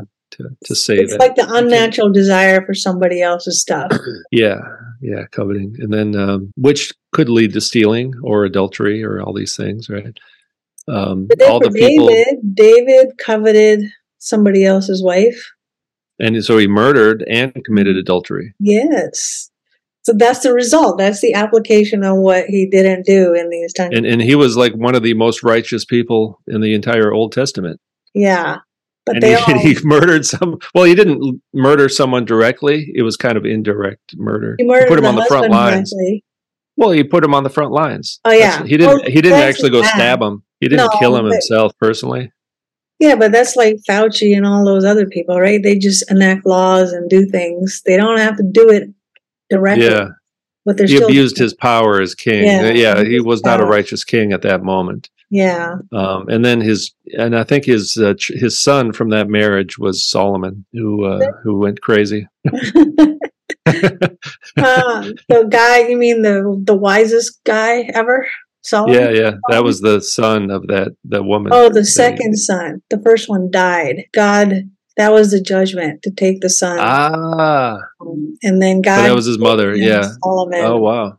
Afterwards. Okay, interesting. All right. So then all the people witnessed the thunder and the lightning and the sound of the trumpet and the mountain smoking. And when the people saw it, they trembled and stood at a distance. They said to Moses, "You speak to us and we will listen, but do not let God speak to us lest we die." They're afraid of God. As they should be. Yeah, maybe. Yeah, I mean that kind of indicates they're like, "Whoa, he just gave us these 10 commandments," and they kind of knew in their heart they can't keep those. Maybe, you know what I mean? It must have been quite shocking. Maybe that's a sign. Think about it. They thought they were free from the Egyptians coming out of slavery. Now they got this constitution with all these rules. Yeah. They're like, "Hey, what happened? Where's my freedom?" It's very strict. It's like if you do this, you're gonna die. So I'm sure. They had to figure out the authority for the first time. But it's only 3 months after the Exodus. So, just keep in mind, these people grew up in Egypt, surrounded by Egyptian idols and all that stuff. And they don't really know God that well. Even now, they're all the stuff is happening, but this is all new to them. Every day, there was something new that they didn't anticipate. You know what I mean? I wonder if they regretted it, because now They did. Well, they say they do. They want to go back to Egypt, right? Oh. Remember, they already said it once already in the story, and then they say it again many, many times. Yeah, we got a cat. We got a cat. Speaking of Egypt, is it the bird killer? They're all bird killers. It's Lulu, the big one, the gray one, the hunter. Yeah. Right, so Moses. I thought it was a girl's name. That's what I thought the whole time. Well, it's like Lou, like Louie, Lou. It's just because Lily was the girl's name, so we made it Lulu as the boy, like. Because it kind of goes together. They're brother and sister, actually. I don't know. It's kind of my wife's idea. Should have called him Louis. Louis. It's kind of like Louis, but that's her nephew's name is Louis, so we didn't know that. You're keeping track of their genealogy? Yeah, maybe Louis is his official name, but his nickname is Lulu. Just because Lily is the girl's name, so it's kind of similar. Only one girl, Lily, and Peanut and Lulu are. Lily is the killer. Lily does the most damage. The female. So Lulu is the one with the white fur and the kind of he's mixed brown and white. That's Peanut. Peanut is the kind of the orange. Yeah, Lulu. This week I'm putting videos of Lily killing the bird. Does the bird live? Find out. Part 3 will reveal what happened to the bird. Well, I can't wait because I'm a surprise twist. There's a plot twist. I hope the bird lives and flies away. That was a plot twist. Sometimes the animals do get away. Yeah, well, that's good. We'll have to tune in to find out. All right. Moses said to the people, "Do not fear, for God has come to test you." Oh no, testing again. To test you, so that the fear of him may be before you, that you do not sin. See, we kind of lost this, right? I mean, we don't like to think of, we need to fear God. No one wants to fear God anymore, but we kind of should, right? Because do you know how to fear God? Is that obvious to us? Because we never met him in any of these kinds of settings, right? Only through the Word of God. Some people have. Not like this, but yeah. God does reveal himself to people still, in some way, the glory of God. But not in a scary way. No, we need to fear the judgment, fear the wrath, the consequence. We need to fear the consequences of sin. Right. But I think most people don't really grasp that idea of what that means. Because that's what it says, right, at the very end, so that you do not sin. We need to fear the wrath of God, because everyone wants the kind and loving God. Just do whatever you want. It'll be fine. God loves you. But I think the problem with the wrath of God is if they're unbelievers anyway, that they think their life is all there is. So if they die, what is there to fear more if they're just going to end up being the second death anyway? So there has to be something more where it's terrifying to fear that judgment, or maybe just feeling that disappointment that, yes, God actually exists and I didn't believe, than just fearing death, because I think most people have already accepted the idea that maybe this is it, the life that we get. Yeah, so then they just sin. They just do whatever they want. Yeah. Because they think they'll just be a state of nothingness. They don't realize there's a judgment at the end. Or they don't comprehend really what the judgment is going to be. And we cannot be declared righteous through our works, only through faith in Jesus Christ, who was the atoning sacrifice for our sins. So we'll be seen as righteous in God's eyes through Jesus. Yeah. But anyone else, even if they live a fairly righteous life, if they're nice people, there are a lot of people who are like, I just have to be a good person and a nice person. That's not going to cut it. No, the righteousness is given to us because of faith, not because how good we are. Yeah. So even a nice person without faith is and in doomed. Fact, all these people were not all that clean. They're all guilty of something. All the patriarchs and all the Israelites, they sinned. Every one of them. Yeah, well, that's why they had the atoning sacrifice in the Levitical priesthood. Right. They had all the sacrifices to cleanse them of their sin. So they did have atonement back then as well. Yeah, but the fact that they sinned so much, look what God had to do. They had to provide a substitute, and then ultimately Jesus. The people could not keep the covenant, so God had to come down and keep it for them, basically, through Jesus. Yeah. He had to come in the form of man to keep man's side of the covenant fulfilled. All right, so now we got a few more laws here. Okay, so that's that we're done with the 10 Commandments. Yeah. Or at least the revelation of the 10 Commandments, but the chapter's not finished yet. The people stood a distance away as Moses drew near to the thick darkness where God was. Thick darkness. The cloud, because there's a separation, right? God is concealed from us, even though he's kind of coming down to the mountain, or at least partially coming to the mountain. Maybe it's an angel of the Lord type of event or something. But this is interesting here. That he would the thick darkness. It's like the cloud, the dark cloud. So the law about the altar. Then the Lord said to Moses, "Thus you shall say to the children of Israel," right? And the children, "You yourselves have seen that I have spoken to you from heaven. You shall not make gods of silver alongside me, or make gods of gold for yourselves." Oh, and what did they do? They made a calf, golden calf. Wait, so God is talking to Moses, and then, so Moses must have told people this, but yet they did it anyway. Yeah. Wow. That's so interesting. All right. "You shall make an altar of earth for me, and on it you shall sacrifice your burnt offerings and your peace offerings, your sheep and your oxen. In every place where I cause my name to be honored, I will come to you and bless you. If you will make me an altar of stone, you shall not build it of cut stones. For if you use your tool on it, you will have polluted it, and you shall not go up by steps to my altar, so that your nakedness will not be exposed on it." See, there's that idea of nakedness is a kind of dishonorable thing. That's why when Noah was drunk and passed out naked, the sun exposed Noah's nakedness. That's why that was such a bad thing. Yeah. Anyway, so they want you to cover up your bottoms and basically. So like, yeah, I mean, I don't know exactly what they're wearing back then, but it sounds like... can't see the underneath. Have to have covered clothing to walk up the steps. Because your nakedness could not just be your genitals, but your legs and everything, right? It's everything, exposing your body. Well, it's probably talking about the private parts, mainly, my guess.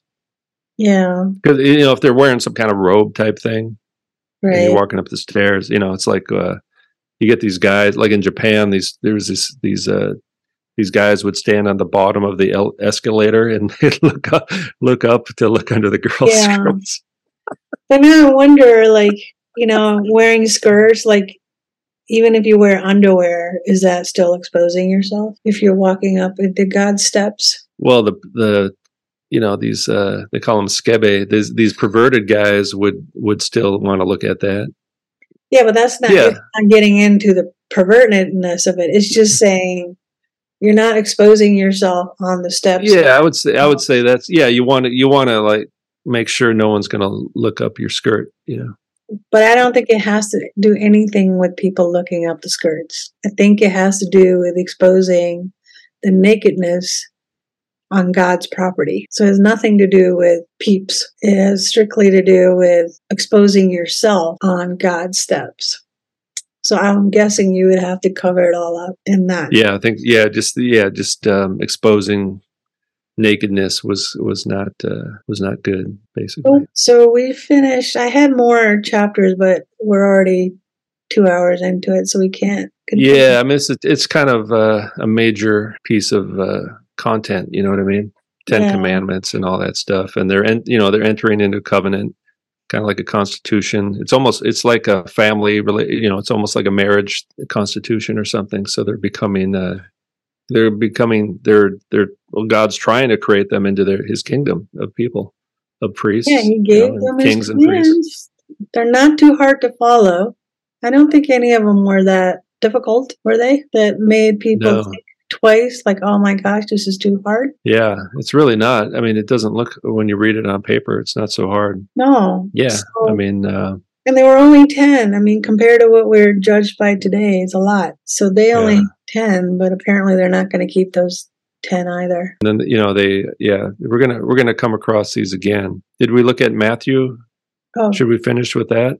Yeah. Let's finish with Matthew 22, and we're going to start at down at verse 34. So when the Pharisees heard that he silenced the Sadducees that came together, one of them, who was a lawyer, tested him, again, testing Jesus, by asking him, "Teacher, which is the greatest commandment in the law?" Jesus said to him, "You shall love the Lord your God with all your heart and with all your soul and with all your mind." And click on that little C there. You'll probably see the original verse where that appeared first, Deuteronomy 6:5, right? Yeah. So he's quoting the Old Testament there. That in Deuteronomy 6:5 is kind of like a summary. It's not like its own law, like a new law. It's a summary. Yeah. Just like Jesus is summarizing it. So it's not like a new thing that Jesus just invented. It was already in the Deuteronomy the whole time, and summarizing. Mountain, right? Is he down at the mountain there? He made the law. He gave out the Ten Commandments. Yeah, yeah. So he knows, right? Yeah. So, but they don't know who Jesus. They don't understand who Jesus is, right? These Sadducees, the Pharisees, and these guys. So they're like, Jesus is talking with this authority. Yeah. Like, this is what the law is all about. People are like, no, you're wrong. We know what it's all about. And they don't believe him to this day. That. Yeah, because you know what their biggest saying is, that it appears to them that Jesus contradicted everything what Yahweh did, because they don't connect that it's the same God, so they think that Jesus is contradicting the Torah. Exactly. Yeah. He's given them greater revelation. It's like he's taking it up a notch. Yeah, he took it to spiritual level as to he fulfilled everything. He you know, it's he fulfilled the law and the prophets, like it says in Matthew 5:17. But then the second is like, you shall love your neighbor as yourself, right? So that summarizes the Ten Commandments, and that what's there, Leviticus 19:18. Yeah, it's you know, so he's quoting, you know, and these guys know the scripture, right? Yeah. They knew that this was there. And so Jesus is quoting them scripture. And those two sentences from Deuteronomy and Leviticus, those were summarizing the Ten Commandments back then, and Jesus is doing it now. On these two commandments hang all the law and what? And the prophets. Very important. Okay, let's go to Matthew 5:17, which is a very, very difficult passage. So remember, it just said law and prophets, right? Which is basically the entire scripture at that time, right? All they had was what we call now the Old Testament. That's all they had. And it was law would be the Torah, would be the first five books. The prophets were basically the rest of the Bible. Do not think, so this is the Sermon on the Mount. This is very complex. I don't think I can explain it very well, but do not think that I have come to abolish the law or what? Or the prophets. I have not come. Everyone just talks about the law. Even in my class, I had to answer a question about this verse, and they said, what does it mean when Jesus said he came to abolish the law? My answer was, no, it says law and prophets. I have not come to abolish, but to fulfill them. Other translations say fulfill them, so both of them. Fulfilled prophecy. It's like fulfilled. I have come to fulfill prophecy is really what he's saying. Because the law and what the prophets prophesied was all pointing to Jesus. So yeah, exactly. That's the point. And then the next one, everyone, this is the Hebrew roots verse right here. Mm-hmm. For truly I say to you, until heaven and earth pass away. Has heaven and earth passed away yet? Well, no. In some sense it has, actually. In some sense it has. Not one dot or mark will pass. That's the Hebrew letters, the yod and will pass from the law until all be fulfilled. So look at the last word of verse 17. What's the last word of verse 17? Fulfill. Yeah. So Jesus fulfilled something. What's the last word of verse 18? Fulfilled. Yeah. So Jesus just said, I came to fulfill this. Maybe it was fulfilled because that's what it says. Well, he did fulfill the prophecies that led to him.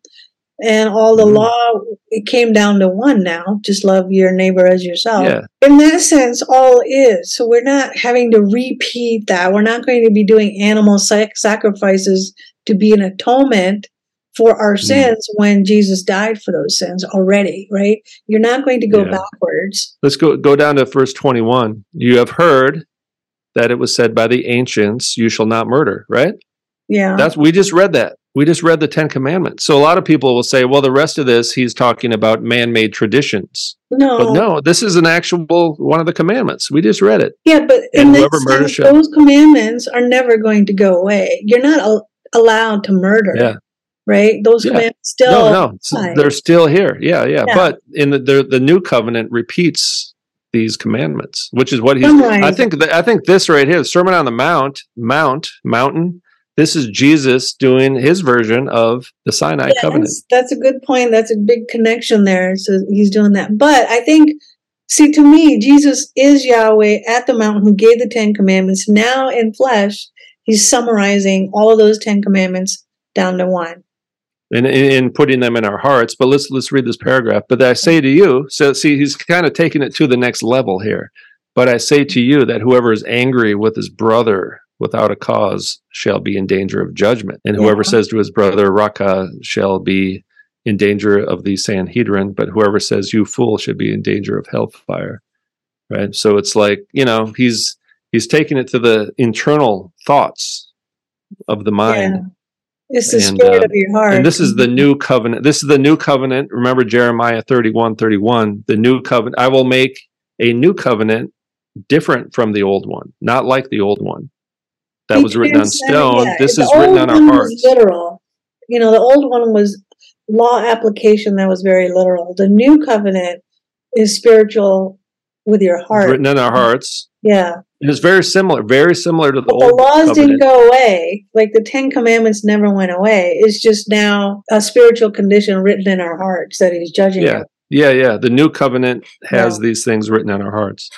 Right. It's principles are still there. Yeah, it's not like we can go murder now. You can't steal. Yeah. That's all. The New Testament talks about all these things again. But we're not under. So the Hebrew roots guys think we're still under the old covenant administration of these principles. They don't realize is the spirit of their heart.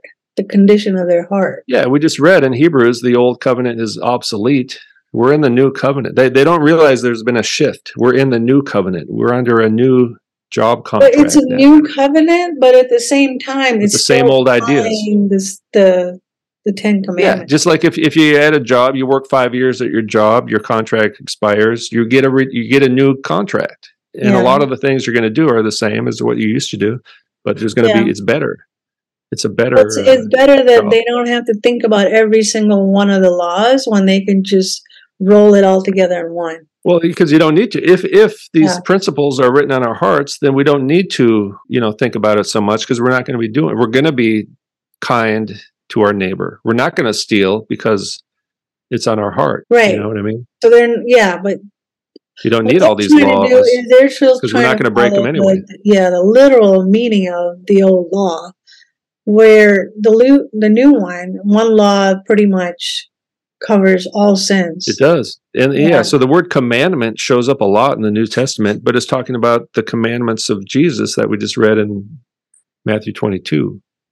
And they also said that the laws were given to show our transgressions. So basically, people were committing those transgressions, every single one of those commandments.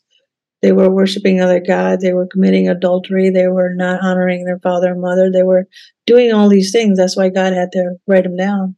And they were murdering people, right? Even Cain killed his brother. So all those laws had to be written down to show them that this was wrong. And then it got expanded on because they were still doing more stuff beyond that. Even. Yeah. I think what happened is, like, a lot of Christians are they call it liberalism, where they just think, there's no more, we don't have to live under the law anymore, so we can just sin as much as we want. Jesus will forgive. Jesus died for our sins, so now we can just sin all the time. It's great. Thank you, Jesus. But then the Hebrews guys came and said, hey, no, it's not like that. We got to follow the laws. Yeah. And they both go to the extreme too far. The middle way that we're in the new covenant, but a lot of the principles of the old covenant are still there. Something like that. It's hard to explain. I think once you understand that what Jesus is saying and the spirit of the law is written in your hearts, like, the whole idea is that if you think about God and you think about love, your fellow man, then you're not going to be wanting to think about these other things. Can we go to verse 27? The same kind of thing. Same chapter. Because he basically goes over the Ten Commandments again, right? A lot of them, not all of them, but you have heard that it was said by the ancients, you shall not commit adultery, right? That's one of the Ten Commandments. That's not some man-made law of the Pharisees. That's what all the Hebrew roots guys, they say, oh no, Jesus was correcting the Pharisees. They misunderstood, they had their own traditions. This is directly what we just read. Yeah. From Exodus 20. But I say to you, like, he's saying, this is Yahweh, this is Jesus, who was Yahweh, right? Part of the Trinity. Yeah. But I say to you that whoever looks on a woman to lust after her has committed adultery with her already in his heart. See, he's talking about the heart. The new covenant is written on our heart. Yeah. So he's explaining what our hearts should look like. Now, that's difficult to do. So then you say, well, man, I can't live like, well, I think this is the ideal. But he's being honest with us. This is what I want. This is what people should be like. We should live like this, but maybe we still can't. You know what I mean? We're not able to. But in the future, in the eternal kingdom, it'll be like this. That's what I think. Yeah. Because at that point, we're somehow circumcised of evil and circumcised sin. Our heart. And sometimes, sometimes, in fact, we can work. You can improve. I mean, I can. There's temptation out there, but sometimes I'm like, let's have a lust-free day, Sometimes you just got to be careful where you go, So that's the ideal, though. It's like, he's like, no, this is what the law is really about. This is what I want you to get. This is the kingdom. So, and then the next one, teaching about divorce. Sin. It's like 1,000 billion sins you can get into. And really, ultimately, you can stop counting even beyond 10 or 1,000, or you have to be connected to God in order to prevent yourself from getting trapped into different ways you can sin. Right? Because it's not just 10 sins, 600 or whatever, how many people can count. It's a lot. Right. Yeah. Can we go to Matthew 7? I think this is the end. Matthew chapter 7, go down to verse 12. This is getting towards the end of the Sermon on the Mount. Therefore, everything you would like men to do to you, do also to them. For this is the law and the prophets, right? That's what they call the golden rule, right? Yeah. Do unto others, right? Whatever you wish that others would do to you, do also to them. For this is the law and the prophets. Notice the law and the prophets is always connected like that. Which is the entire, which is all the scriptures they had at that time. Sometimes he adds the Psalms. He says that later on, but and then at the end of Luke, remember he's talking to the guys. He's after the resurrection. He points out to them where he, you know, that he points out to them that the scripture was talking about him the whole time. The end of Luke. The end of Luke. That's all. That's all. I don't know the exact verse off the top of my head, but it's. I had it written down somewhere. It's the end of Luke. So this is after the resurrection. Luke 24, verse 25. Jesus talking. He says, he said to them, "O fools, and slow of heart to believe what the prophets have spoken. Was it not necessary for Christ to suffer all these things and to enter his glory? And beginning with Moses and all the prophets," there it is again. Moses is the law. It's a synonym for law, right? The Mosaic covenant laws. He explained to them the things concerning himself in all the scriptures. So the connection there, the law and he's fulfilled the law and the prophets. That's what he's saying right here. I'm not sure if that's what it really says, but because I haven't read the whole thing. In the beginning of Moses, the prophets explained to them the things concerning himself. I think all it says that he was with all scripture pointed to him. That's what I'm saying. That's what I'm saying. It says, all right. Which means that he fulfills he's fulfilling prophecy again, once again. Moses is also connected with the prophets again, and scripture is the law and the prophets. In scripture, they're used synonymously, which points to him. All of it. Yeah. So the law, what we just read, the Ten Commandments pointing to him. Yeah, and all the laws, Leviticus, all this stuff that we're going to read. The rest of Exodus is a lot like Leviticus. It's all law from now for a while. He gave them out for the purpose of ruling his people to his standards. Yes. Not that it revealed, it didn't point to Jesus necessarily, the Ten Commandments, but it did point to God himself, the standard that he wants all people to live by. Yeah. Yep. Okay. So something like that. Was good. All right. Well, that's a lot of stuff. Yep. Yeah, that's a lot of stuff to digest. It is. And so it's a good place to stop here. And then I guess they're going to start applying those laws in the next few chapters, and we'll start there. For the next 20, it goes into Leviticus. Same thing. It all kind of takes place at Mount Sinai, I think. A lot of these, they don't really start moving. You know, the historical narrative story doesn't really begin until after Leviticus again. Yeah, so now we're going to see all the people and living by God's commandments and Moses, the Mosaic law, and try to kind of live a good society in a way, right? Because if they kept all but they don't. Fail. Yeah. Yeah. They failed miserably. But that's where the laws actually came. Like, I'm sure they didn't think about certain things were happening. Like, I'm always amazed when people do certain things, because then it's like, oh, you need this law in the books. Don't do that. So it's kind of like it's just adding more and more because of what they sinned. Yeah, and they're starting from scratch. So they probably did need all these laws written down, because he's starting like a new nation, right? It's you know. And they were slaves in Egypt. They don't know anything. They have no idea how to live. And I'm guessing since God had to give out these 10 commandments, those laws probably never existed anywhere else. Not really. Some of them, like don't murder, that was a basic one probably. Don't steal. There were some basic. Other countries had laws. That really? No, they did. They had law. They found written records of these laws from other countries, and like there's all these different societies. They had laws, but not like this. It's different because of their God. Till next time, we'll keep on going with Moses and his people. Good night, Moses. You're our Moses for my day. Not really. All you Moses from now on. Okay. Yeah. All right. Thanks. Bye. See you later. All right.